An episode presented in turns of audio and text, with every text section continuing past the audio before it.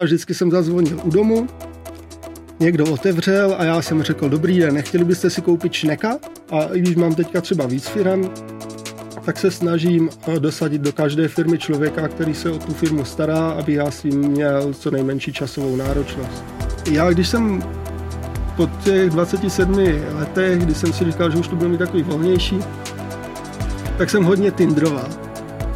Jo, že jsem třeba pět let v kuse eh, dělal Tinder.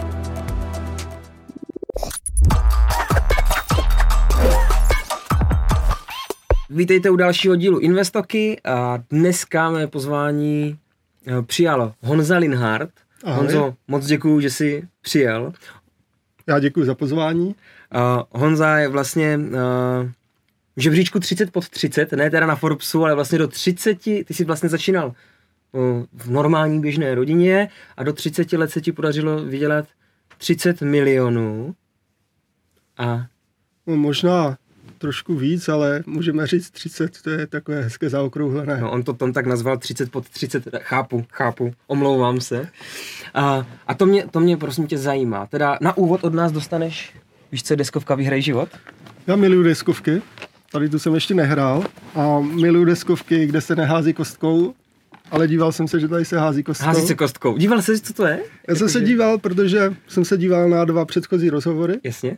Uh, tak jsem se podíval, co to je za deskovku, protože já mám fakt doma obrovskou stěnu deskových her a mě vadí velký faktor náhody v těch Aha, deskových aha, hrách, Aha. protože když se tam nehází kostkou, záleží na tvých rozhodnutích, tak mi aspoň v těch deskových hrách přijde ten svět trošku v pořádku. Chápu, chápu. Hele, tak to jsou zvědavě, teda jestli si ji zahraješ. Já si ji zahraju určitě. Eh, Co mi na to řekneš? Protože ta hra je vlastně přesně o tom, že máš ty dostat tu náhodu pod kontrolu, že vlastně eh, třeba v investování, ty si uděláš dobrý domácí úkol, že máš investovat eh, do společnosti, zainvestuješ do ní a díky třeba eh, má do, dobrý, dobrý revenues, dobrý cash flow, všechno super, uděláš si dobrý domácí úkol, ale pak přijde prostě, pak se ztratí najednou uh, zakladatel té firmy díky režimu, v kterým to tam je. A najednou ti prostě klesne hodnota, takže vlastně nějaký uh, role náhody prostě v investování je, vždycky byla a vždycky bude. A ta hra je vlastně o tom, že ty bys měl tu náhodu, ty bys měl udělat tak dobrou strategii, že, že i tu náhodu můžeš jako dostat pod kontrolu. Eh, Já chápu, že v investování náhoda, ale v reálném světě mm, ta náhoda platí pro všechny osoby stejně. Aha, to znamená, že ta hra by musela být postavená, že když někdo padne, eh, hodí čtyřku, Jasně. tak ta čtyřka padne všem hráčům. Protože ty Chápu. takhle házíš a vlastně každý mu se děje úplně něco jiného, ale to je jako kdyby každý žil v nějaké jiné realitě. Jasně, jasně. To si bude líbit, teda v něčem líbit, v něčem nelíbit. Když skáčeš po ploše, tak tam, tam to není až tak důležitý, ale jako dejme tomu, no, může ti prasknout uh, spojka u auta se rozbít a podobně, to se ti taky může dít náhodně, ale třeba co se týče akcí, bitcoinu, ceny drahých kovů a tak, tak v té hře to je, všem se to děje stejně, jo? takže no uvidím, třeba mě to pak skritizuješ. Dobře, ale není to to určitě podcast o hraní deskových her. Jasně, jasně, jasně. Já bych ji popsal, jaký mám rád a co se mi na nich líbí, ale Můžeme možná v pozdější části. Hele, tak pojďme zpátky k tomu. Tak, uh, jak jsi vydělal svůj první milion? Já jsem podnikal vlastně od pěti let, nebo podnikal, vydělával jsem si první peníze od pěti let. Eh, V 15 už jsem měl své první weby, eh, ze kterých jsem prodával reklamy. V 18 si založil první SROčko, měl první zaměstnance.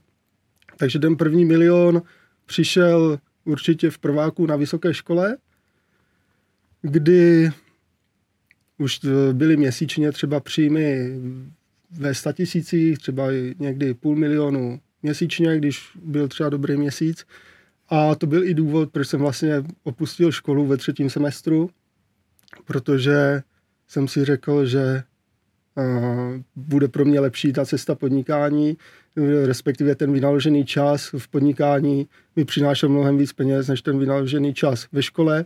Tím nechci říct, že jsou školy na nic, určitě jsou obory, kde je to hodně potřeba, zdravotnictví, že právníci podobně. A, ale šel jsem na studijní oddělení a řekl jsem, tak mě odepište, už tady chodit nebudu. Oni říkali, teď tady máte všechno prostě v pořádku, máte všechny zkoušky hotové. Já říkám, já vím, ale víte, život mě zaval někam jinam. A, takže to bylo určitě na vysoké škole a potom, jak jsem odešel, tak jsem vlastně zkrachoval.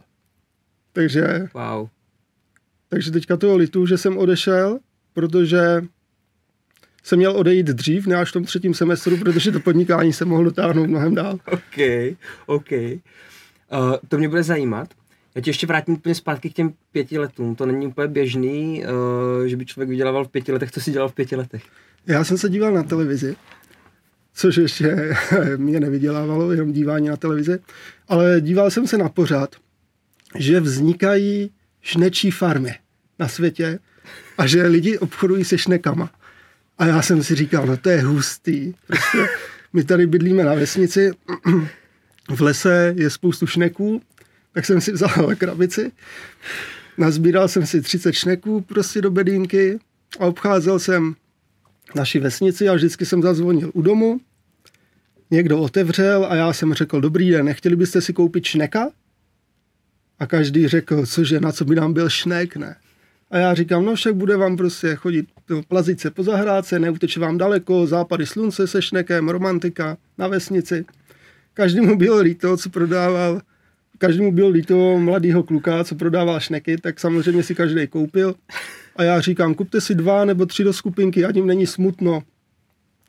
A tady tu první sérii šneků jsem jako i hned vyprodal. Takže jako já jsem se snažil podnikat fakt už od útlýho věku. Počítat uh-huh. si prostě korunky, i když mě k tomu nikdo nevedl. Uh-huh. Od prodej šneků se to posunulo dál. Dokážeš jmenovat jako sérii do těch 15 let, co vlastně všechno si dělal? Tak mě uh, zaujal svět počítačů a internetu. Internet vlastně vznikal. Já když jsem začínal na internetu, tak ve stejnou dobu uh, začínal vznikat Google, že vlastně Google nebyl ještě ani nejvyužívanější prohlížeč, byl nejvyužívanější Yahoo. A takže jsem to vlastně trošku pokazil, protože kde je Google a kde jsem já. Jako v obratech, ve financích a podobně. Přitom jsem byl vlastně na té stejné startovací čáře, že? Takže teoreticky já bych měl být schopen prostě mít teďka Google, ale nemám. Ale líbilo se mi prostě ta tvorba webu, zkoušel jsem si uh, tvořit uh, weby, už třeba od 13, od 14 a kolem toho 14. věku mi napsalo jedno internetové kasíno, jestli bych jim nedal na ten můj web reklamu. Za 100 korun měsíčně. Jsem si říkal 100 korun, bomba, prostě bez práce, už mi to bude chodit každý měsíc. Tak jsem jim to tam dal, za měsíc mi přišla stovka a pak jsem si řekl, ty kdybych měl třeba tisíc webů, tak by mi chodilo 100 tisíc měsíčně. A zeptal jsem se, jaký parametry musí splňovat web, aby oni měli zájem o reklamu na tom webu. Oni mi řekli ty parametry a začal jsem budovat takovou síť webů, která potom sloužila pro uh, internetovou reklamu, pro zpětné odkazy primárně. No a to mě úplně naplňovalo, že jsem budoval ty weby, rozšiřoval tu síť, vždycky, jak mi každý měsíc přišly peníze, všechny jsem utratil, abych si koupil další weby. Takže já jsem vlastně i sběratel domén, to je jeden z mých jako vrských koníčků, že já si myslím, že doména je dobrá investice, jak někdo investuje. Do umění, rozumí tomu, tak když člověk se třeba pohyboval v tom doménovém světě, tak ve své době to byla brutálně dobrá investice. Mm-hmm. No a vybudoval jsem portfolio celkem potom už pěti tisíc webů na, na té vysoké, takže i když každý vydělával třeba jenom tu těch 100 korun měsíčně, tak to potom vycházelo na, na ten půl milion. Mm-hmm. Jak to zkrachovalo? Dobrá otázka. Vyhledávače dávali stránkám nějaké interní hodnocení vždycky. Seznám dával S-Rank, Google dával PageRank a vyjadřovalo to nějakou sílu stránky na internetu z pohledu nějaké autority, jak silné jiné domény na tu stránku odkazují. A ty firmy, které kupovaly odkazy tady z těch stránek, tak chtěli odkazy z určitě, z určitě hodnotných stránek, které měly třeba minimálně ten PageRank nějaký a podobně. A ty, ty vlastně těmi, těmito odkazy mohl hodně ovlivnit přirozené výsledky mm, ve vyhledávání. v podstatě v té době, kdy jsem to dělal, tak nebyl problém dostat se i s hodně konkurenčními frázemi eh, na první, druhou, třetí pozici, jak na seznamu, tak na Google, ale to byly fráze jako dovolená, mobilní telefony, prostě předběhnout všechny eh, top firmy v České republice, protože v té době, kdy jsem to ještě dělal a měl jsem třeba těch pět tisíc domén, tak celý český internet měl 100 tisíc domén. Uh-huh. Že těch CZ domén měl, bylo 100 tisíc, takže dá se říct, že jsem měl 5% veškerých českých domén a to je šílený počet. Teďka těch českých domén, já už ani nevím, kolik je, možná milion. Určitě jsou to vyšší 100 tisíce, možná je to přes milion, není problém podívat se na nic.cz a bude to tam ve uh, statistikách. A vyhledávače nechtěli, aby šly takhle výsledky mm, obelhat, mm-hmm. protože ty jsi mohl posunout web na dobré místo, na jakékoliv slovo, i když ten web třeba nebyl ta nejlepší volba, co by ten vyhledávač měl těm uživatelům zobrazit. A vyhledávače chtějí, aby se těm uživatelům zobrazovaly výsledky přesně na to, co oni hledají a aby to byla pro ně nejrelevantnější možná volba. No, takže začali tady ty weby penalizovat, spadl jim ten rank a vlastně ty firmy, co kupovaly ty odkazy, už neměly potom zájem o odkazy z těch webů, takže to třeba z půl milionu kleslo na pět tisíc. Uh-huh. Dostal se k těm webům někdy už? Ještě ne? No, tak já jsem, úplně... já jsem rozprodal většinu, třeba 80% jsem rozprodal a hezké domény jsem si nechal, takže třeba tisíc uh, domén mám. Občas se někdo ozve, že chce nějakou koupit, tak to beru pořád jako součást mého investičního portfolia, kdy občas nějakou doménu prodám. Uh-huh, super. Takže dejme tomu, ty si v zhruba druháku, třetíku vysoké, když jsi teda nebyl na škole, tak vlastně ti vyschl příjem. Co jsi dělal? Jsem psal rok knížku o optimalizaci pro vyhledávače, protože jsem si myslel, že tomu rozumím. A částečně to byla pravda. A vlastně jsem začal poskytovat i konzultace, co se týká SEO jako optimalizace pro vyhledávače a internetový marketing, tvorbu webu a už jsem měl vlastně založenou i firmu, kdy jsme poskytovali internetový marketing eh, dalším firmám. Takže eh, my jsme jim potom dělali reklamy ve, mm, na internetu, ale neprodávali jsme je ze svých vlastních webů. Uh-huh, uh-huh. Jak dlouho ti trvalo, než si zase vlastně to bylo 22 roků třeba, bylo, když ti vyschl mhm, příjem. Mm-hmm. Jak dlouho ti trvalo vybudovat zase, že ti chodil třeba, že ti přišlo třeba půl milionu měsíčně? Tak já jsem eh, paralelně s tím dělal další věci. Eh, investoval jsem jak do nemovitostí, tak mm, jsem měl příjem z těch mm, domén a zkoušel jsem i nějaké třeba mezinárodní projekty spustit v, v tom doménovém světě. Nějaký projekty byly úspěšný, nějaký třeba méně. Zkoušeli jsme třeba takovou mezinárodní soutěžní portál spustit, kde si firmy mohly zakládat soutěže.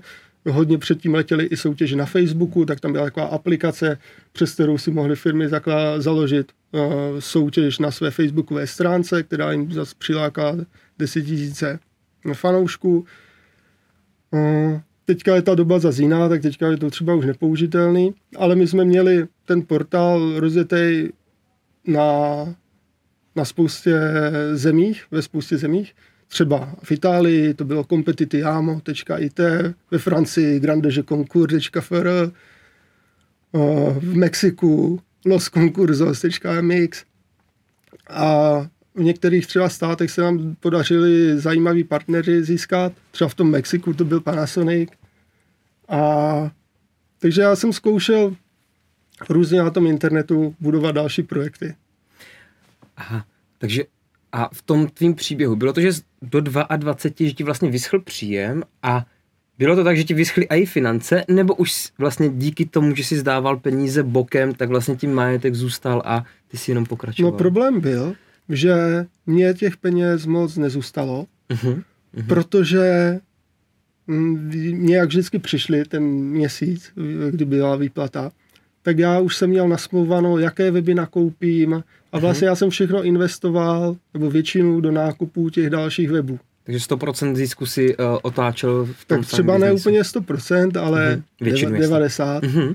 Uh, něco jsem si nechával na život, ale zase je fajn, že, že jsem zbytečně třeba nehýřil, že jsem hned nakoupil prostě auta, Mhm. uh, že jsem fakt se snažil uh, se nějak zajistit aspoň těmi doménami třeba, který jsem potom mohl rozprodávat a zkoušel jsem další věci. A takže jak dlouho ti trvalo dostat se vlastně do komfortní uh, finanční situace, Já jsem- řekl, už to zase teče. Ten rok, to asi trval ten přechod, Rok. protože jak vyšla ta knížka, tak bylo i celkem hodně zakázek. Mhm. Uh, ona byla jedna, asi byla nejprodávanější tady na to téma v České republice, i z toho důvodu, že byla jediná. Ale fakt si to lidi hodně kupovali, byly dotisky a překládalo se to do dalších jazyků. A, a lidi měli o tuto službu zájem. To dneska děláš, když budu chtít třeba optimalizovat web na deskovou hru investiční, aby, tak to dě- děláš do dneška? Máš předpokládám Eh, tak na tu firmu? Dne- do dneška existuje marketingová firma Linhard Marketing SRO, kterou, Linhard Marketing SRO, dobře. kterou mám od 18. Eh, Vede to eh, kolega, který byl vlastně první spolupracovník, kterého já jsem v těch 18 letech měl. Takže my jsme spolu už 18 let, což je Wow. Eh, delší než manželství.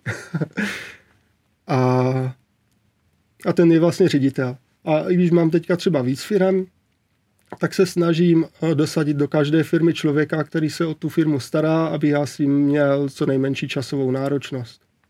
To je téma, který si myslím, že může zajímat víc lidí. Vy jste teda dělal jsi to formou, že měl spolupodíl, nebo to byl člověk, který ho si platil za Platil čas? jsem ho. Platil za čas. Mhm.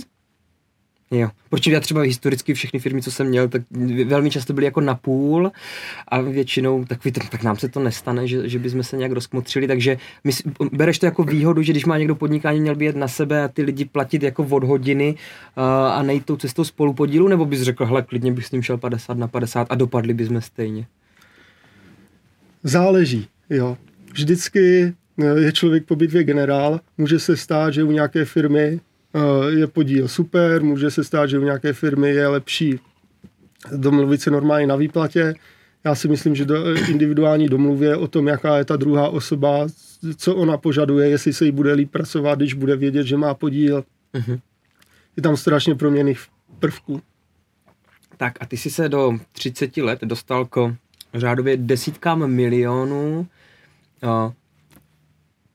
Změnilo se něco v tvém životě? Ty jsi říkal, že finanční pubertu si neměl teda tak ostrou jako většina lidí. A co se změnilo? Měl jsi o ty peníze strach nebo začal jsi investovat teda do různých aktiv? Co se změnilo, když najednou prostě vlastně nemusel dělat, když to řeknu? Hmm, nemusel dělat. Já si myslím, že spoustu lidí by nemuselo dělat, ale stejně by se člověk nudil, takže každý si hledá nějakou tu svoji formu, eh, kterou bude prospěšnější pro tento svět. A já jsem ve 27 si řekl, že už nebudu tu, práci tak hrotit, takže od 27 to mám takové volnější. Tu reálnou práci, co musím, tak stihnu třeba za hodinu denně. A a pak mám ale spoustu koníčků, zálib, cestování. Takže dalo by se říct, že jsem třeba 9 let v důchodu, ale v podstatě pořád snažím uh, najít možnosti, kam investovat, co, co nakoupit.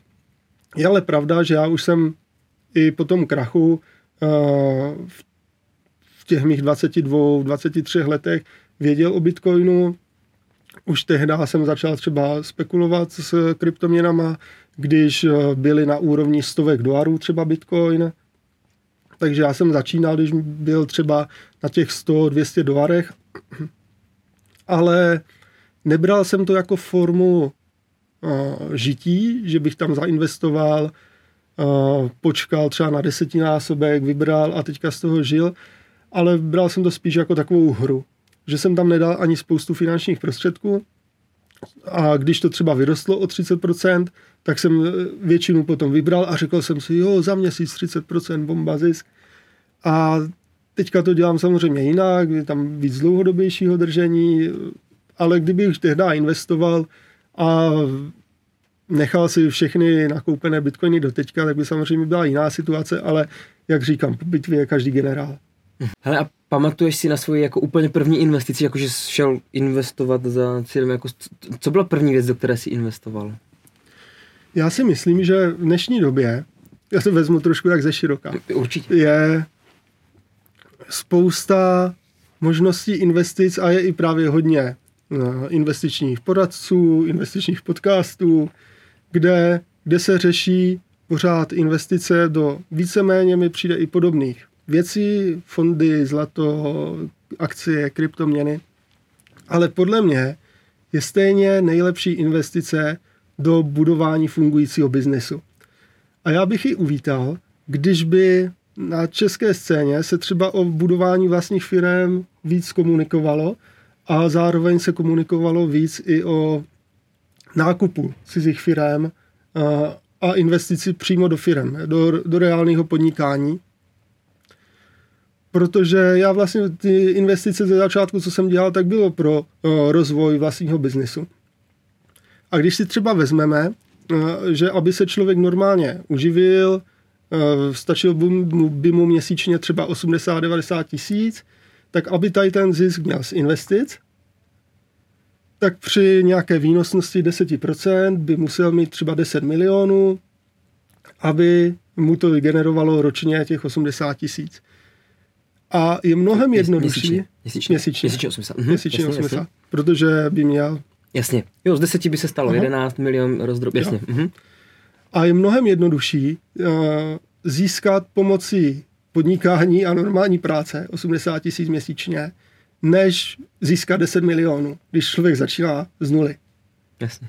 Takže já bych spíš i neříkal, že snažte se, pokud nemáte žádný příjmy nebo máte prostě průměrný příjmy a investujete tisíc, dva, tři měsíčně, je to super, ale za 30 let budete mít OK, milion, dva, ale co jako s tím milionem dvou, no, nestačí to na důchod.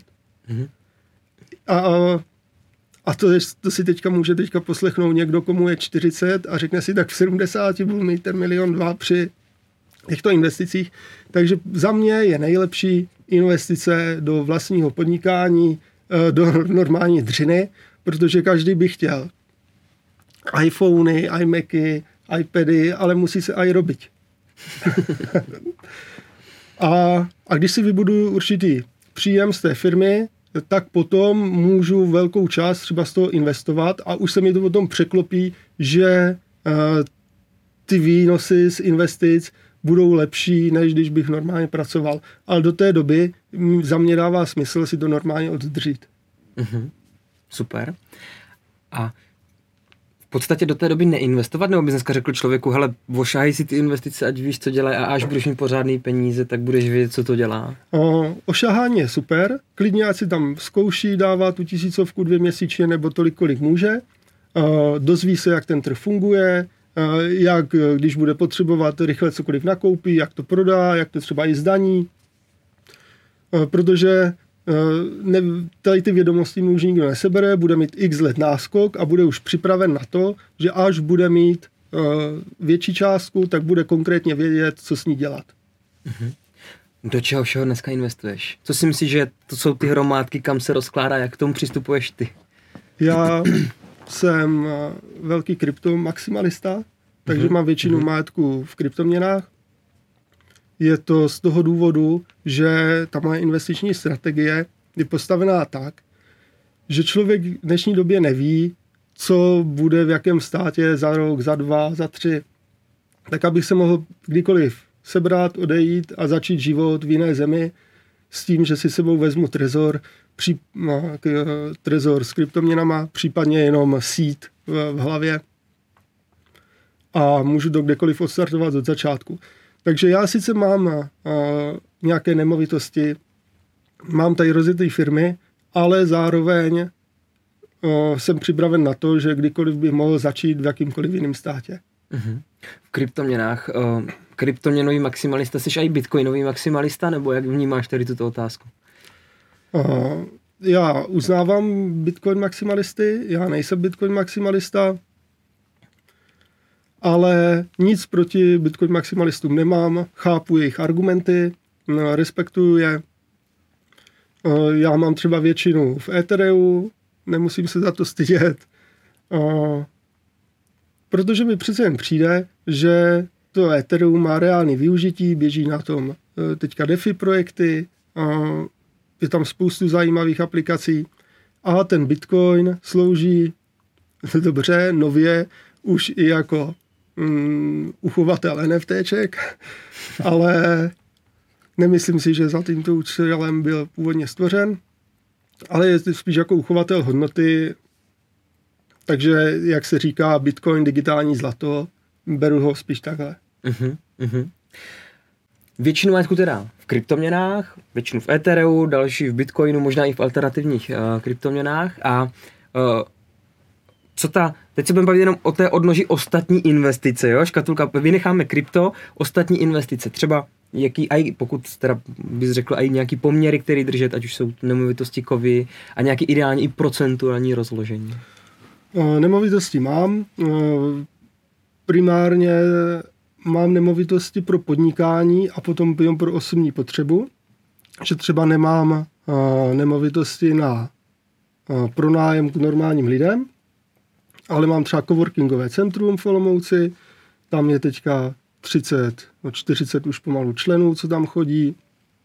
A když bych uh, investoval zase uh, do nemovitostí, tak teďka mám třeba v plánu kupovat další kancelářské prostory, protože třeba v Olomouci, odkud jsem, je mnohem výhodnější pronájem v kancelářských prostor, je tam vyšší výnosnost než z normálního bydlení.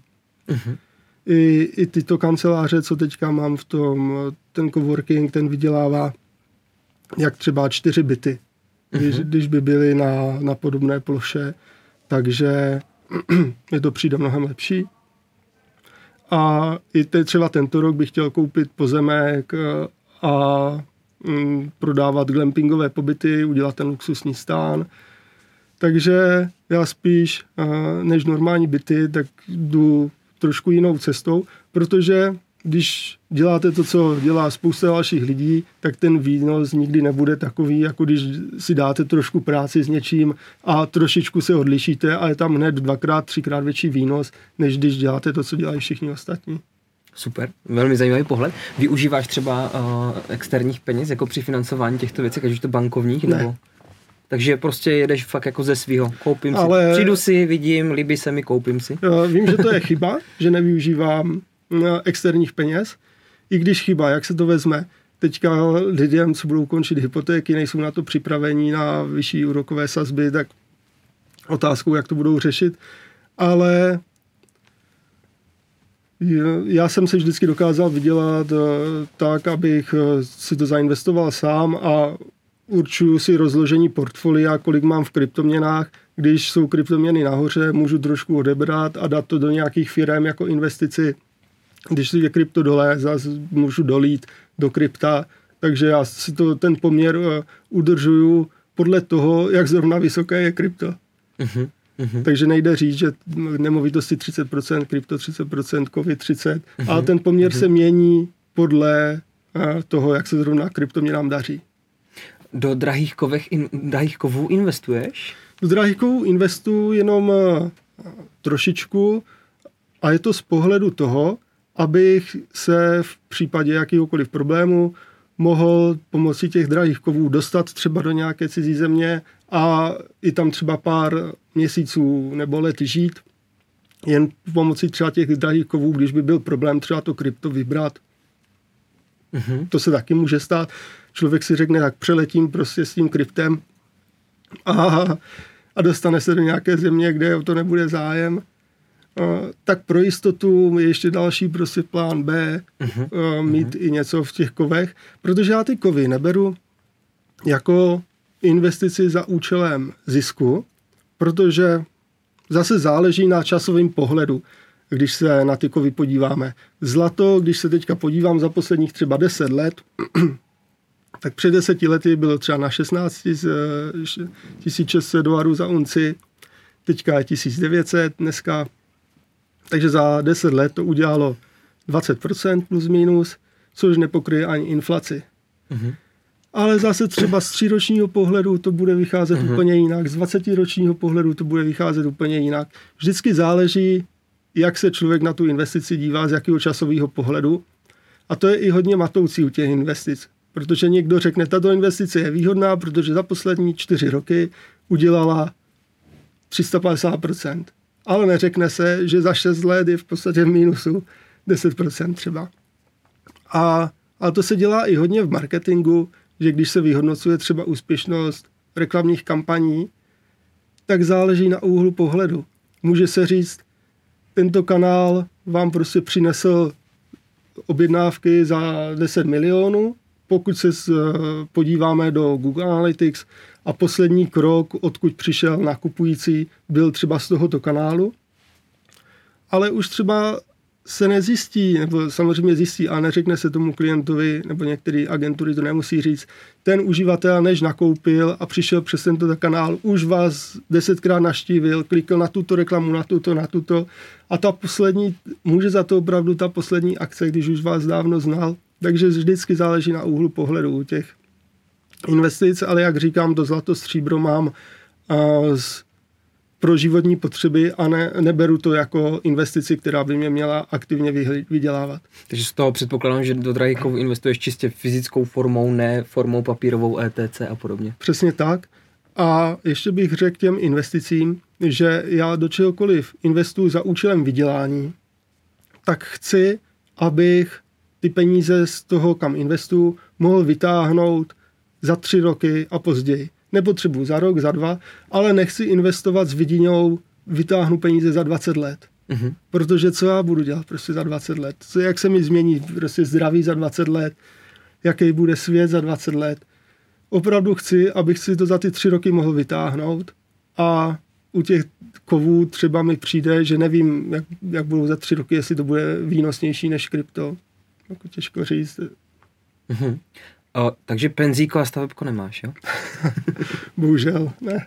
Bohužel. Proč bohužel? Bohužel pro lidi, kterým jsem to rušil, protože kdy já jsem rušil stavební spoření, prostě taky, když mi bylo nevím, 22, 23, a teď se mě ten pán, když jsem to rušil, ptal, a co s tím budete dělat, ne?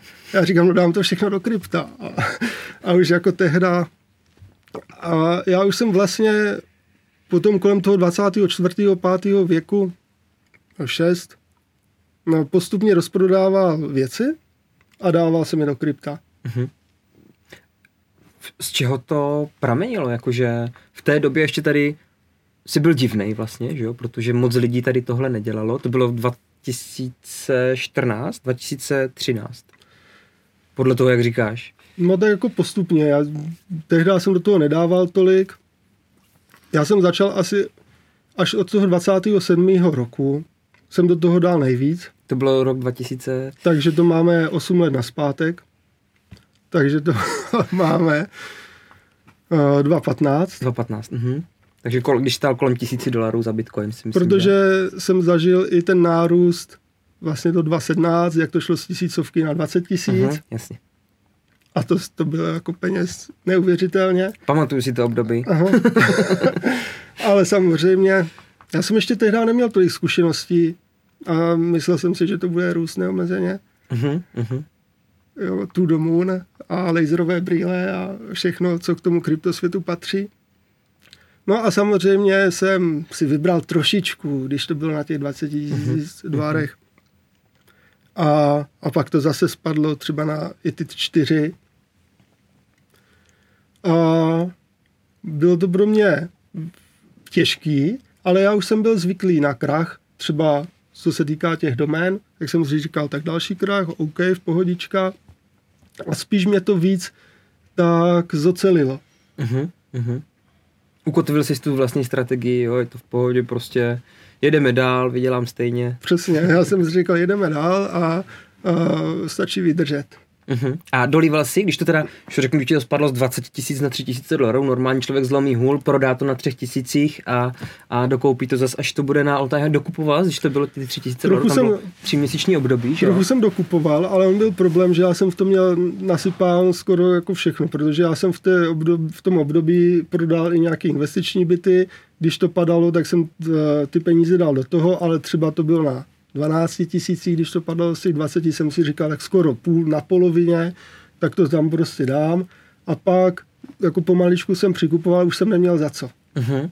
Uh-huh. Normálně reálný pohled řeknu, nebudu říkat, že jsem nejchytřejší na světě. Jasně, tak jak to je, tak tak. Hm. A když to pak rostlo do 68, všichni jsme to viděli na tak. 100 tisících, takže jak, jak tady ta nějaká tvoje strategie, kterou jsi měl, jak, jakou jsi měl jako exit strategii? No a protože už jsem se spálil a věděl jsem, že nic neroste věčně, uh-huh. tak, eh, tak už jsem celkem jako rozumně něco odprodal, abych, abych měl na zbytek života. Chápu. na zbytek života už máš, uh, dokupuješ a teďka? Teďka jsem jako taky hodně dokoupil vlastně, já jsem tam teďka pomalu all in. Uh-huh. Uh-huh krom akcí uh, drahých kovů a nemovitostí. Krom akcí drahých kovů nemovitostí a fungujících firm. A fungujících, sam, jo, samozřejmě. Tak a investice do akcí. Investuješ i do akcí? Já jsem s akcími začínal hned taky po tom 18. věku. Já jsem je zkoušel. No, přišlo vlastně do Česka XTB tehda, eh, který jsem si všiml, že asi doporučuješ. Uh-huh. A... No, doporučuju. Nebo se ti líbí? Já do něho investuju z, z mě blízkých důvodů, že mají českou pobočku. Prostě jsou různé věci a já jsem si vybral XTB. Já s nimi teda vlastně spolupracuju, protože po nás lidi chtěli, ať natočíme o nějakým brokerovi, tak jsem natočil video jakýho jsem si vybral a proč a ve výsledku z toho vlastně vznikla i spolupráce, že, že když o nich vlastně mluvíme, tak nás podporují, za což já jsem vděčný. Každopádně já bych ho používal i tak, jasné, takže, jasné. takže, takže XTBčko, ale jako nemám proti tomu, když si kdo, kdo chce vybrat jakýkoliv broker chce. Mně se líbilo, že před lety, když mi bylo těch, já už si to fakt nepamatuju, protože když je něco víc než 10 let, tak ti to splývá, zvlášť mm-hmm. když každý mm-hmm. den uh, děláš něco jiného a i teďka třeba, když mám každý den uh, nějaký třeba kulturní program, uh, cestování, dovolený, tak já si třeba už nepamatuju, co jsem dělal před týdnem. Uh-huh, chápu. Uh, když někdo jede na dovolenou jednou za rok, tak si ji pamatuje, ale já prostě i často si to nepamatuju. A, ale pamatuju si třeba tady u toho XTBčka, nevím, v jakým to byl roce, ale mělo každý rok investiční soutěž, třeba na měsíc, na dva, na tři, že, nevím, jestli si to zažil, že kdo nejlíp bude investovat virtuální majetek a nejlépe ho zhodnotí za určitý časový období, tak vyhraje 200 tisíc třeba nebo půl milionu. Tak vím, že jsem dva ročníky jeden možná vyhrál, nebo jednou jsem dostal 200 tisíc právě, jednou myslím 100 tisíc další rok a, a to bylo, když mi taky bylo těch 22 plus minus let, a tak jsem si říkal, tak ty jo, když mi to takhle jde v té soutěži, to mi určitě půjde i naživo. To se samozřejmě stalo. to se stalo, že jsem tam dal prostě peníze a teďka jsem si hrál s těma finančníma pákama, že? A všechno jsem přišel. Tak jsem vrátil těch 200 tisíc, co jsi dostal, jo? no, vlastně, ne jim, ono to nemá ta firma, jasně. V, no. v podstatě, hmm, v podstatě. Ale dal jsem si tam i nějaké své peníze a takže já jsem tu část, když jsem investoval do akcí, do komodit, měl spíš tady v tom mladším věku a teď se víc přikláním k těm kryptoměnám. Není to ani z toho důvodu, že by třeba měli vyšší výnosnost, eh, nějak jsem jako nezanevřel na akcie, ale když do něčeho investuju, chci tomu trošku rozumět uh-huh. a já studuju kryptoměny, snažím se trochu zorientovat v tom světě a nechci jenom z mýho nějakého osobního důvodu ještě věnovat čas, abych zkoumal akciový trh, jasně mohl bych to dát do S&P 500, ale eh, mně se líbí prostě krypto, tak já si jedu pomaličku v tom svém kryptosvětě, v té mojí kryptobublině a Takže akcie vůbec. Takže teďka akcie vůbec. I jsem vlastně nakoupil nějaký akcie tehda firm, které zkrachovaly a přitom jsem si říkal, tu bude prostě Vejvar, eh, NVR. Nový Google. No, NVR, uhelná společnost. Si říkal, uhlí, to prostě nejlepší, ne? A jako já jsem udělal ve svém životě spoustu chyb. Uh-huh.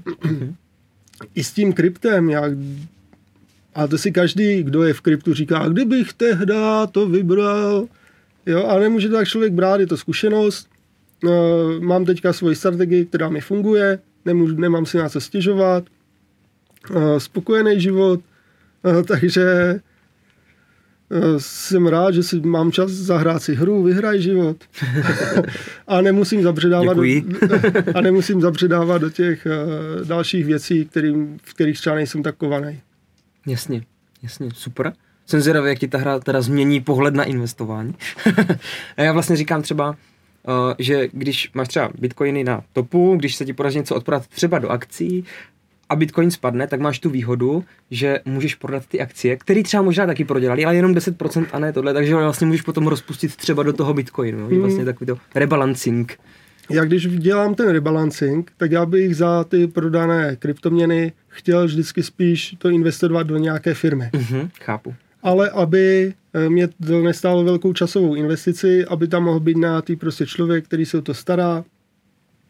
A i právě třeba před rokem, když jsem měl volné finanční prostředky, tak jsme rozjeli třeba zase úplně novou firmu, Držvolant, CZ, máme tam teďka pět aut na půjčování a my zároveň učíme lidi řídit, zlepšovat jejich řidičské dovednosti, aby uměli třeba si zadriftovat s tím autem a děláme pro ty lidi i takový zajímavý adrenalinový akce, třeba driftování na ledu, v Lungau, na otevřeném prostoru, pronajímáme tady letiště, kde si ti lidi můžou zařádit. Takže já spíš ty firmy nebo ty peníze, které z toho vytáhnu, mě dává větší logiku rozjet nějaký biznis z toho, než, než třeba ty akcie. Přijde mi, je, ten, je ten biznis pro tebe ty... Promiň, dopověz to. Přijde mi to zajímavější. Uh-huh. Je, je pro tebe ten biznis ty auta třeba, že prostě si takový plníš to dětsky, jakože investuješ nebo otevřel si firmu něčím, co je ti blízký, je ti to blízký, seš autař? Já autům nerozumím. Uh-huh. A ono se říká, že by měl člověk investovat do toho, čemu rozumí. Ale to je i zajímavý pohled tady z toho, eh, tady z toho budování firm, protože když člověk začne budovat firmu od nuly, tak dělá všechno v té firmě. Jak začne najímat první zaměstnance, tak se z něho stává spíš člověk, co musí řídit ty lidi a už nedělá to, co ho původně bavilo. A, a je i otázkou, třeba v té marketingové agentuře se to stalo spoustě prostě lidí, co rozjel marketingové agentury, tak jsou třeba špičkoví lidi, co jako rozumí tomu marketingu, ale pokud chtějí tu firmu řídit, tak oni nemůžou, nemůžou dělat ten marketing. Oni musí se starat o ty lidi a, a vystratí se potom z toho to kouzlo, že já vlastně nedělám to, proč jsem to začal dělat.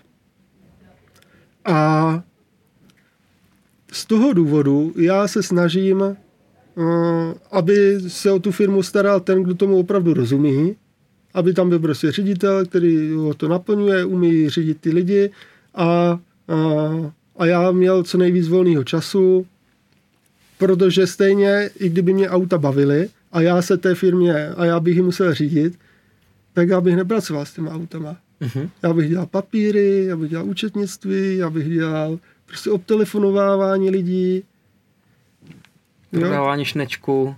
Prodávání šnečku. hmm, hmm, hmm. Fajn.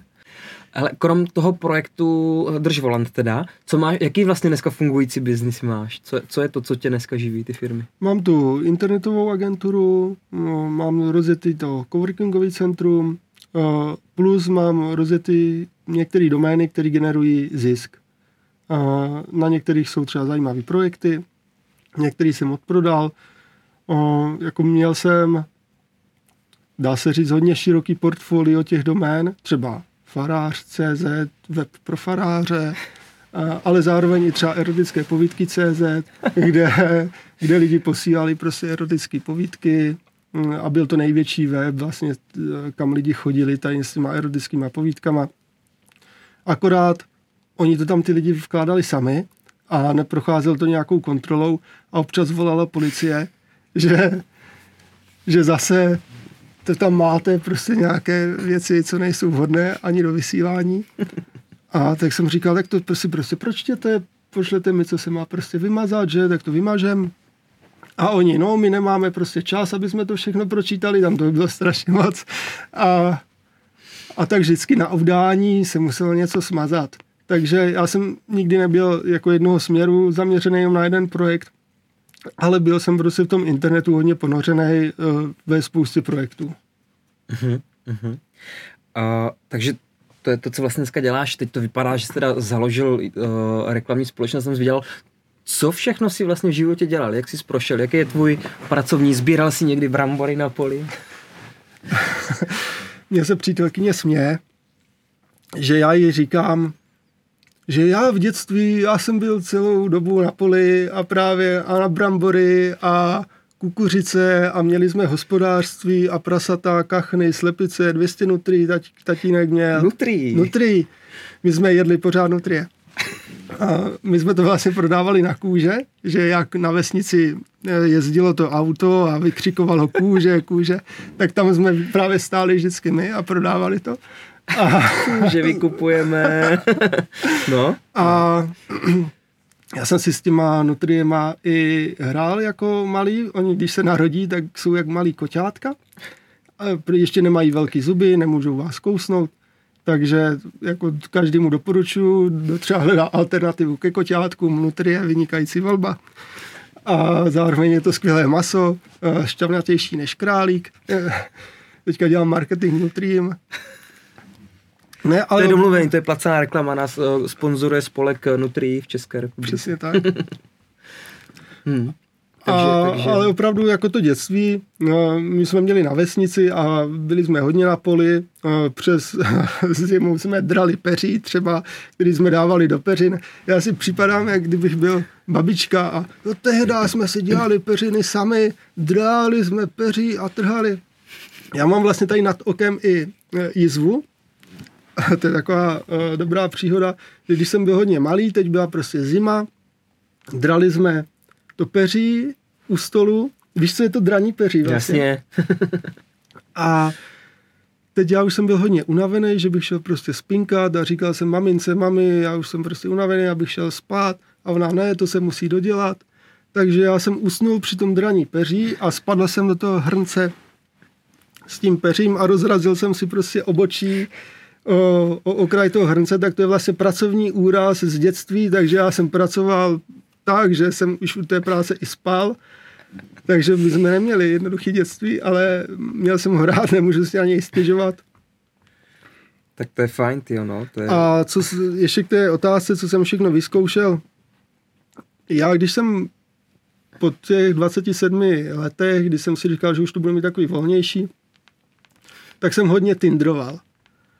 Jo, že jsem třeba pět let v kuse uh, dělal Tinder a, a to není jako sranda, že občas jdeš na schůzku. Já jsem to bral jako fakt full time, uh, zodpovědně, ale hledal jsem tam i biznisové příležitosti. Takže jsem se třeba seznámil s jednou koněřkou a ona říkala, že koně, ne, to je nejlepší investice.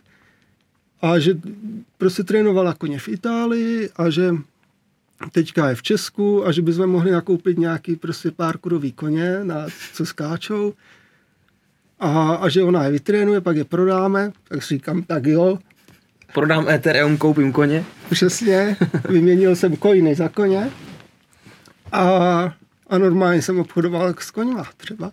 A jak to dopadlo? No jako takový, nic moc, kojiny jsou lepší než koně. Vydělalo to ale málo. Vydělalo to málo. Jo, když jsi podíval na index uh, ceny konňů vůči ETH, tak to byl nepoměr, takže jste to... Ono strašně záleží, je tam strašně moc proměných prvků toho koně, aby se nezranil, jako ty ho můžeš pojistit stejně jak auto. Ale my jsme třeba koupili miskůň, ta byla strašně hezká, ale nechtěla tak dobře skákat. A, a pak jsme koupili fakt škaredýho koně, a ten tak dobře skákal, že by si z nikdy neřekl, že tak škaredý kuň bude dobře skákat. A, Ale to byl nějaký fakt dobrý kůň z Holandska, někde jsme ho přitáhli. Takže já jsem jako fakt zkoušel všechno možné. Nebo jsem se seznámil s holkou, co říkala, že nakupovala byty v aukcích v Praze pro nějakou společnost, teďka se vrátila na Moravu a že by to mohla dělat taky, ale že nemá kapitál, tak jsem říkal, tak to můžeme dělat, tak jsme tu prostě taky pár bytů otočili, ona si vzala podíl, vlastně i ty koně byly domluvený, že ta slečna bude mít podíl ze zisku. Ty jsi takový angel investor teda. Angel, no. Znáš ten pojem angel Zná, investor? Znám, jakože znám ho, zainvestuješ ale člověku do jeho biznisu a pak uh, se podělíš na profit.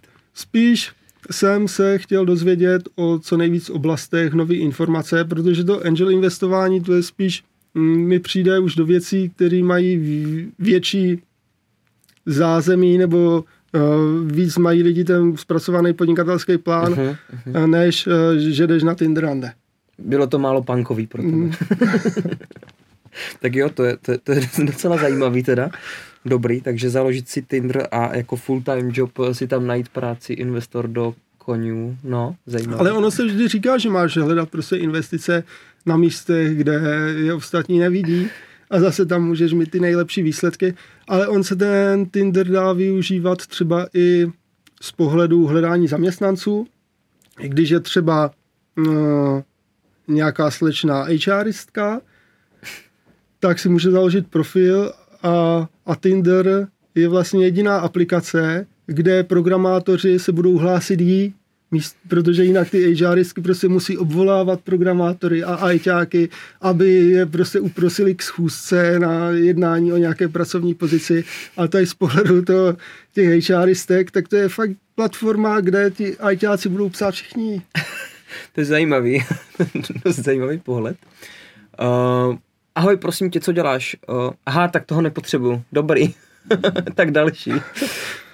tak to je dobrý. No, Kiril, Kiril Juran, myslím, tak je ty, Tinder profesionální takhle. Jestli víš Kiril Juran? Jo, jo, tak z Jo, skript, skripta světa pár lidí znám. Jo, jo, jo. Hele, a třeba uh, ví se o tobě, kolik, kolik vlastně majetku máš nebo nemáš? To mi právě přijde super na uh, těch kryptoměnách, že nikdy nevíš, jestli ten člověk má miliardu, 100 milionů, jestli teprve začíná. Když jdeš na nějakou kryptokonferenci, jsou tam lidi v mikinách, někdo tam může být líp oblečen, ale vůbec o ničem to nevypovídá. A ani nechci, abych se někdy dostal do nějakého Forbes žebříčku uh, nejbohatších. Uh, já si myslím, že to může přinést víc problémů než užitku. Mhm. A z toho důvodu mi přijde krypto taky naprosto super, že můžeš to mít uložený u sebe na trezoru a nikdo nic neví. Mhm. Si pamatuju, jak uh, jsem tě potkal na náklu v šortkách, jo. Všichni lidi tam. Tak to byla investiční konference, kde byli všichni v šortkách, takže by bylo blbý, když bych tam byl v obleku, jak bych byl za idiota. Ale Pak si tam vydražil ten kokos, že jo. Eh, to je další věc, že každý rok eh, dám nějaké peníze na nějakou dobročinnou organizaci nebo na nějaký dobrý účel, někdy víckrát. A minulý rok, a to bylo v létě, kdy jsem vydražil kokos za 140 tisíc, normálně jako ořech, ale bylo to pro nějakého kluka, který byl na vozíčku, trpěl nějakou nemocí, teďka nevím přesně už, Mhm. ale líbilo se mi, že to jde konkrétně prostě za nějakým účelem, víš kam to jde, tak eh, každý rok dám prostě i eh, tady tím směrem nějaké peníze. A posíláš i do organizací, jako věříš, že se ty peníze dostanou tam, kam mají, nebo právě jsi spíš tímto způsobem? No právě jsem spíš e, způsobem konkrétního investování, než do organizace, aniž bych věděl, na co konkrétně to jde. I když ono už z těch spoustu organizací ti řekne konkrétně, to půjde tady na toto, Mhm. Ale spíš si vybírám. Mhm, takže konkrétně, no, jo, kamarádka, kamarádka vlastně herečka, jela právě na nějakou tu, tu dobrovolnou misi tam do Afriky někam, eh, předat vlastně ty, ty peníze a podobně a říkala, to je úplně zbytečný. Říká, od té doby už jsem nikdy neposlala nikam Jakože když viděl, jak tam chodí, říká, nejlepší, co můžete udělat, vemte pár propisek, když tam jedete, dejte dětskám, protože jim všechno, co jim dáte, tak jim stejně zabavijou. Na hranicích jim všechno sebrali vlastně, že jo, říkají tam nás jako hlídali s AKčkama, jakože měla za prvé teda strach, za druhé jim všechno sebrali a říká, říká, od té doby už jsem nikdy neposlala na žádnou, žádnou tady z takových věcí, no. Takže podle mě taky fajn, jako sledovat, prekovat vlastně, na co hm, ty peníze člověk dává. Takže, ale je fajn zase, že člověk řekne, hele, mám i nějaký, dejme tomu, přebytky, takže že jako dáváš teď tu dobročinnost. To se mi líbí a nepotřebuješ se fotit u tabule. Tento rok naše společnost uh, přispěla tolik a hm, hm. takže uh, kluk v šortkách tam teda vydražil uh, kokos. Já jsem teda věděl, že to seš ty, jo, nebo ale když se to tam bavilo, ale jak je to fajn, no, že když tam jsi s lidma, jo, to je, a nikdo, jako, kdo, kdo, to je, kdo to je a nikdo to moc neví, takže to je, to je fajn, to se mi líbí. To je sympatický. Okay. Přinesli ti starosti majetek, jakože máš v podstatě dost AI kapitálu zainvestovaného v eh, kryptoměnách, máš dost majetku, máš o něho strach? Že o něho zase přijdeš? Vzhledem k tomu, že jsem zažil už ty dva krachy, tak uh, jsem připraven přijít kdykoliv o všechno. A než starosti, tak mě to přineslo radosti. Já si myslím, že starosti to přinese lidem, co třeba nejsou připravení, když vyhrají v loterii uh-huh. velký peníze někdo, kdo je nikdy neměl, tak uh, asi to může přinést starosti. Případně, když někdo žije od narození ve zlaté kleci a nezažil si normální tvrdou práci, uh, tak ho můžou peníze zkazit, tak mu to třeba přinese starosti, ale já si spíš užívám tu finanční svobodu a, a jsem rád, že si můžu každý den určit, co budu dělat, nemám šéfa a když se rozhodnu někam letět, můžu tam i hned letět a mě to přináší sami benefity než starosti. Uh-huh. Uh, troufám si tvrdit, že toho investování víš dost, že máš na to poměrně zajímavý náhled. Je někdo, kdo ti jako radí v investování, nebo jsi to prostě budoval od začátku ten názor sám? Vzhledem k tomu, že jsem nevyrůstal v podnikatelské rodině, i mě v tom nikdo nepodporoval, a i když jsem odešel třeba z té vysoké, tak to bylo bráno jako chybný krok mm-hmm. od, od rodiny, tak eh, jsem se nikdy nenechal od nikoho radit a eh, spoustakrát jsem se spálil ale nechci říct, že je špatně si nechat od někoho poradit, protože to ba naopak může ušetřit spoustu času, který já jsem neušetřil. Uh, možná je lepší, když se člověk sám spálí, ale ještě lepší je nechat si poradit od lidí, co už mají něco za sebou a, a zjistit, co by oni poradili. I když to nechání si poradit, tak je ještě důležitý, z jak zkušeného člověka ty informace čerpám, protože někdo může být tři levely nade mnou, řeší už miliardový biznis a ty jeho rady, když já třeba začínám, mi moc nepomůžou. Eh, já bych měl ty rady žádat od člověka, který je třeba o ten jednu úroveň nějakou přede mnou, že když vydělávám 100 tisíc, on má třeba miliony měsíčně, protože on mi řekne odpovědi na ty problémy, co mě aktuálně trápí. Mm-hmm ale to mám zase jako z toho biznisového hlediska. Uh-huh. A uh, uh, kolik, jak to říct, kolik poradců uh, se ti ozve za den, že se ti chce starat o majetek? A to je taky super otázka, že jako často firmy volají, něco nabízejí, to já hned utnu samozřejmě, ale já ani nechci vystupovat na internetu jako nějaká známá, uh, bohatá osobnost. Není to ani můj cíl. Takže já ani nejsem tak známý, aby mě třeba volalo 10 lidí denně. Třeba jestli mám jeden hovor denně nebo jeden za dva dny, dá se to zvládnout, nic, nic na tom není. A i si myslím, že někteří ti poradci uh, jsou samozřejmě kvalitní, uh, někteří nepodávají ty informace Eh, reálně, jaký je aktuální prostě stav. A tak to je. Co byla tvoje nejhorší investice, kterou jsi udělal? Nejhorší investice zároveň má nejlepší. Pokud to člověk bere z pohledu o kolik nejvíc přišel, z pohledu objemu, tak samozřejmě nejvíc jsem vydělal na kryptu, nejvíc jsem prodělal na kryptu,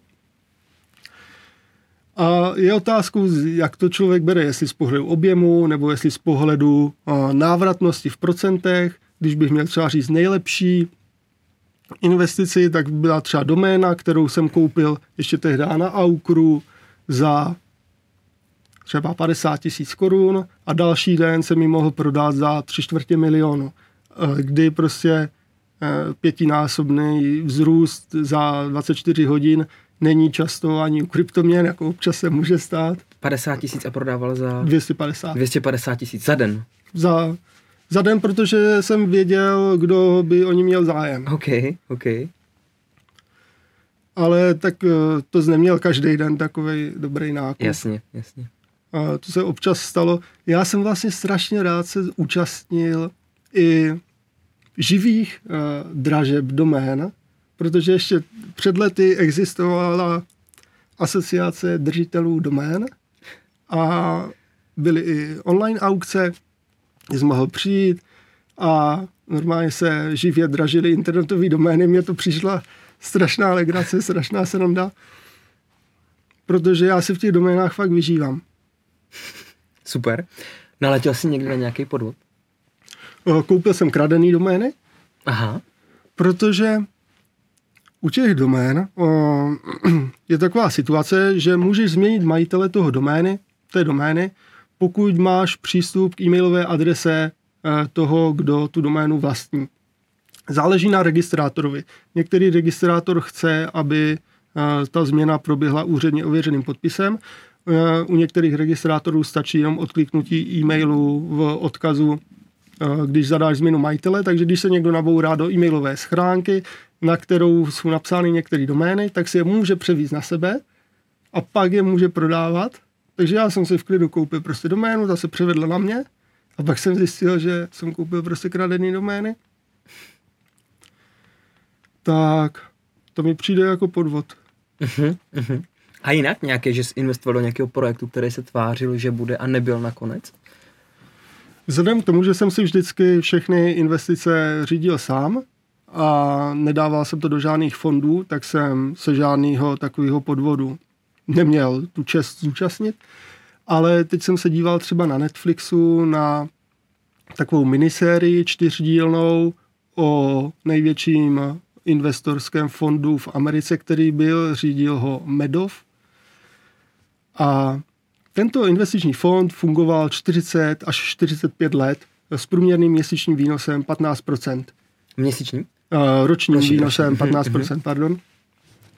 A 45 let, 15% 45, ročně. I když byl v, trh v poklesu, každý rok vypláceli plus minus kolem těch 15%, nabrali za, za ty roky x miliard dolarů a vlastně v roce 2008, když byl problém na finančních trzích, problém uh, měli i banky, Lehman Brothers a tak, tak uh, hodně lidí chtělo vybrat tady z toho fondu peníze a on neměl na vyplacení eh, tady těch peněz, protože se zjistilo, že 45 let tam lidé vkládali peníze, ale on neprovedl ani jednu investici. A nekoupil ani žádné akcie, ani žádný ETF, fondy, nic. A celé to bylo jedno velké ponzi schéma, mm-hmm. kdy Eh, ta finální eh, škoda byla 60 miliard dolarů, přes 60 miliard dolarů. A byla to, tady ten Medov, on byl označován za nejlepšího prostě investičního člověka, kam člověk může dát peníze na jistotu, jak se říká, že o ně nepřijdete. A člověk tomu věří, tak 40 let to funguje, tak asi to bude pravda. Dlouhodobě poráží trh, přesně, poráží S&P index. Přesně, je to prostě genius. a tady ten genius měl největší prostě ponzi schéma, který asi kdy existovalo. A, a nevyšlo to, celé to zkrachovalo. Ještě taková zajímavost, že lidi, kteří během těch investic, během těch let vybrali víc peněz, než do toho fondu dali, tak byli zpětně žalováni, aby ten přebytek vrátili, protože že vlastně žádná investice reálně neproběhla tím pádem ty jejich peníze nebyly investované, takže oni mají jakože navíc. Žalovali je, v češtině by se tomu řeklo správce konkurzní podstaty, tam nevím, jak se ta pozice jmenovala. A ti lidi opravdu reálně ty výnosy vraceli. Takže kromě toho, že prodělali všichni, tak vlastně prodělali i ti, co by mohli vydělat. ti, co zvolili dobrou strategii a vytahovali ty peníze, tak stejně ve výsledku museli vrátit to. A to je důvod, proč tu zprávu majetku nesvěřuju nikomu jinému a mm, nedávám to do žádných fondů, nenechám, neřeknu, nenechám si poradit, já si nechám třeba poradit, kam bych to měl dát, ale potom chci mít tu svoji investici co nejvíce pod kontrolou a z toho důvodu mi právě vyhovují kryptoměny. Super, že tam nemáš riziko protistrany. Případně a... ten vlastní biznis, případně ty nemovitosti, mm-hmm. případně ty fyzické kovy, protože Jasně, všechno mi můžou sebrat, když se stát na zlobí může eh, říct, tak ty firmy jdou třeba státu, ale pořád prostě to krypto, když mám u sebe, tak mám jistotu, že mi na ně nikdo nešáhne. Mm-hmm. Takže firmy a nemovitosti bereš, že tam je katastr nemovitostí a nějaký rejstřík firm, tak to jsou dvě věci, které víš, že můžeš o ně přijít, ale drahýkovi fyzické, ve fyzické podobě a uh, kryptoměny jsou pro tebe ten neexekuovatelný nebo exekučně nezakaz... Vlastně ti to nikdo nemůže sáhnout, ani když řekneme, je to pane Linharte, je to v zájmu vyššího dobrá, pochopte, dneska je prostě socialismus, lidi se mají špatně a vy si žijete nad poměry.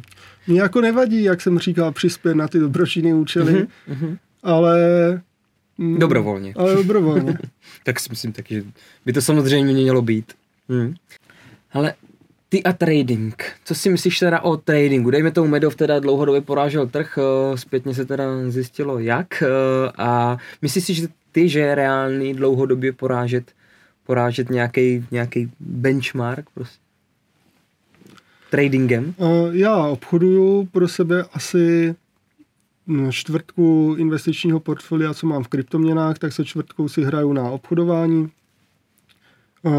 Občas mě se třeba daří, někdy ne. Myslím si, že může člověk dlouhodobě porážet trh, stejně jak třeba člověk může dlouhodobě vyhrávat na ruletě. Jo?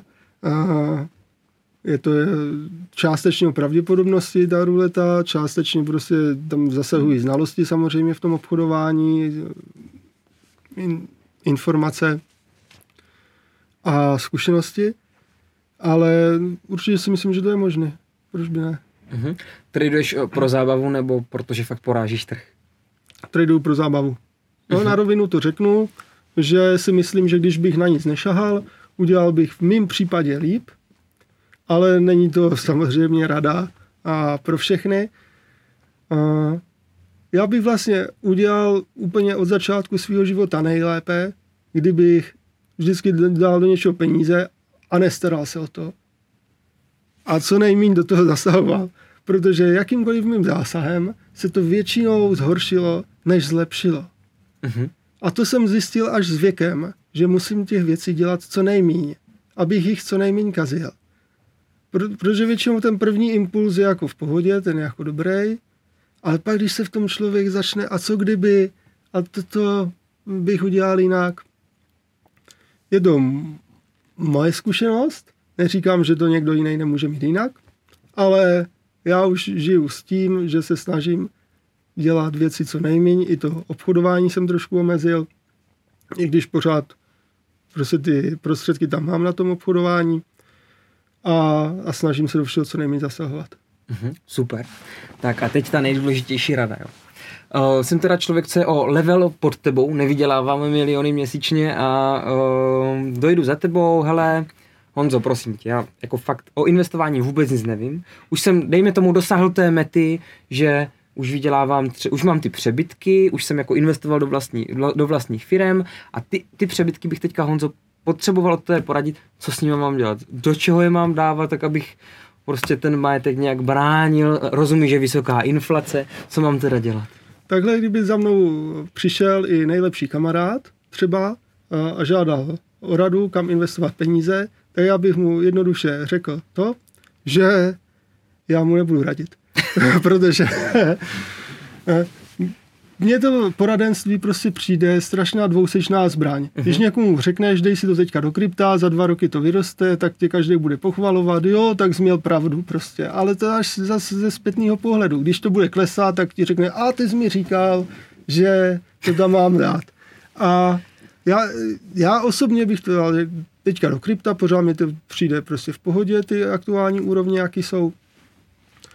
Ale uh, neříkám, že to je dobrá rada. Jo? Podle mě nejlepší, když si každý oťuká a vyzkouší si uh, klidně i akcie, klidně i cokoliv dalšího uh, a najde se v tom, co ho bude nejvíc bavit, uspokojovat, co, co si řekne, jo, tak tady to má pro mě smysl. Ať si každý najde tu svoji cestu, která je pro něj nejlepší, než dát na nějaký cizí rady, teď to dej tady do tohoto jednoho projektu třeba. Super, děkuji za to. A je nějaký téma, že bys řekl, hele, Investoka, Libore, super, pozvi sem tohoto člověka na tohle téma, tady z těchto důvodů. Je něco, co tě třeba zajímá? Já bych pozval lidi, kteří nejsou, nebo kteří ještě třeba vůbec nikdy nebyli v žádném podcastu v České republice, protože ti hosti se celkem opakují, že když jde jeden host do, do tady toho pořadu, jde potom do mhm. dalšího, do dalšího, a když třeba se na něj párkrát podíváš, tak on už nemůže v tom šestém rozhovoru říct něco o mnoho a, překvapivějšího, než řekl v těch předchozích rozhovorech. Ale podle mě nejlepší, kdyby se pozvali lidi, kteří a, standardně žádný rozhovory nedávají. Uh-huh. A pro mě by byl nejzajímavější rozhovor s lidmi, co mají rány podnikání, nebo investují, nebo jsou třeba i ty angel investoři. Mě třeba napadá já nevím, Jan Barta třeba, uh, Bartoš klidně. Uh, a zeptal bych Který se jich... Na... Bartoš? Ondřej. Ondřej Bartoš. A zeptal bych se jich na informace týkající se neinvestování do akcí a podobných věcí, ale na investice do firem a jak se jim vyplatily různé investice, co mm, v těch firmách třeba změnili, jaký nastavili procesy protože oni se taky snaží, když investují do nějaké té firmy, tak s tím mít samozřejmě co nejméně starostí. Ono se asi může zdát, že firma nemůže být pasivní příjem, ale já si myslím, že může i firma být jako pasivním příjmem. Sám si to tak nastavuješ vlastně. Sám se to snažím případě. nastavovat. Mhm. Napadá mě ještě Libor Hoření. s Liborem se známe, ten taky úspěšný člověk, klidně samozřejmě je to chytrý kluk, taky bych ho doporučil. Uh-huh, uh-huh. No, tak jo, tak super. Je něco, co by se rád ještě třeba nějaký dvou téma, jako dva lidi, že by tě napadly, hele, zajímalo by mě. Chtěl bych vidět uh, dva hosty na nějaký daný téma, nějaký? Mm, když by museli být dva, tak by mě přišlo zajímavý, jak třeba investují lidi v páru, kdy oba dva investují. Že to netáhne jako ten muž nebo ta žena. A I mně přijdou jako ženy zajímavé investorky. A strašně málo je rozhovorů s, s ženama, co investují, i když podle dlouhodobých nějakých uh, měřítek jsou ženy úspěšnější investorky uh-huh, uh-huh. než muži. Uh, takže bych dal klidně manželský pár, kde oba dva buď podnikají nebo investují a jak se liší jejich pohledy na, na tu investici. Super, znáš nějaký takový? jako neznám. Většinou, když mám nějakou přítelkyni, tak ona začne taky investovat. Teďka vlastně aktuální se k tomu taky dostává, ale jsme spolu teprve rok, takže ještě není tak hluboce zanořená, ale už jako začíná, tak já se tak mhm. snažím edukovat. Ty jsi byl její investice do Tinderu, jo? Jakože... Seznámili jsme se na Tinderu. Takže ona si našla tebe, teďka začne investovat a to byl ten její. tak možná jsem si i našel já jít, protože já vím, nechci to brát jednostranně, oba dva jsme si sobě přínosem. Super. Uh, znáš nějaký takový pár, který by tady, nebo poprosíme diváky, že? Poprosíme diváky, tam napíšou, jestli nějaký takovýho znají, jestli někdo takový napadá. To by mohlo být velmi zajímavá diskuze. Hm, určitě. Uh, je něco, co bys rád doplnil, co tady třeba nepadlo, nebo co bys rád sdělil divákům? Já bych řekl, že to investování je jako sportování. Že já se třeba můžu rozhodnout, že budu běhat a když budu trénovat, budu se ty moje výsledky zlepšovat, ale a ze mě třeba nikdy nebude super běžec, protože mám od narození revma, tak prostě když běžím už půlmaraton, 21 km, tak mě ty kolena pobolívají, ale neznamená to, že nemůžu v životě vyběhnout. Mám prostě tady tu startovací nějakou čáru a můžu běhat, můžu se v tom zlepšovat a nesmím to přehánět. A v tom investování každý může začít malými kručky, i když je handicapovaný, že třeba nemá vysoký IQ, nemá prostě příjem, ale může každý začít malými krůčky, stejně jako já s revmatem prostě běhat a dosáhne nějaké úrovně, která pro něho bude eh, dosažitelná meta a je to lepší, než nedělat nic. Takže kdokoliv přemýšlí, jestli investovat nebo ne, zkoušejte to i s malými částkami, něco se naučíte, posune vás to dál v životě a, získáte zkušenosti. Skvělý, hele. Honzo, děkuji moc za rozhovor, já věřím, že se fanouškům bude líbit a dík, že jsi přijela. Loučíme se, ahoj. Děkuji za pozvání. Ahoj.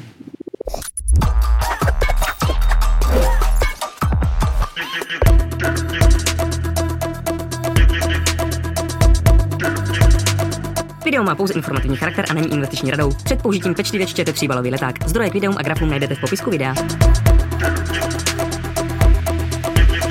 Děkujeme, že jste rozhovor doposlechli až do konce a doufám, že se vám líbil a teď už dejte like, odběr a zvoneček.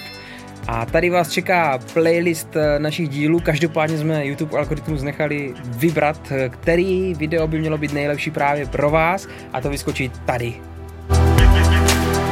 Tak na něj klikněte.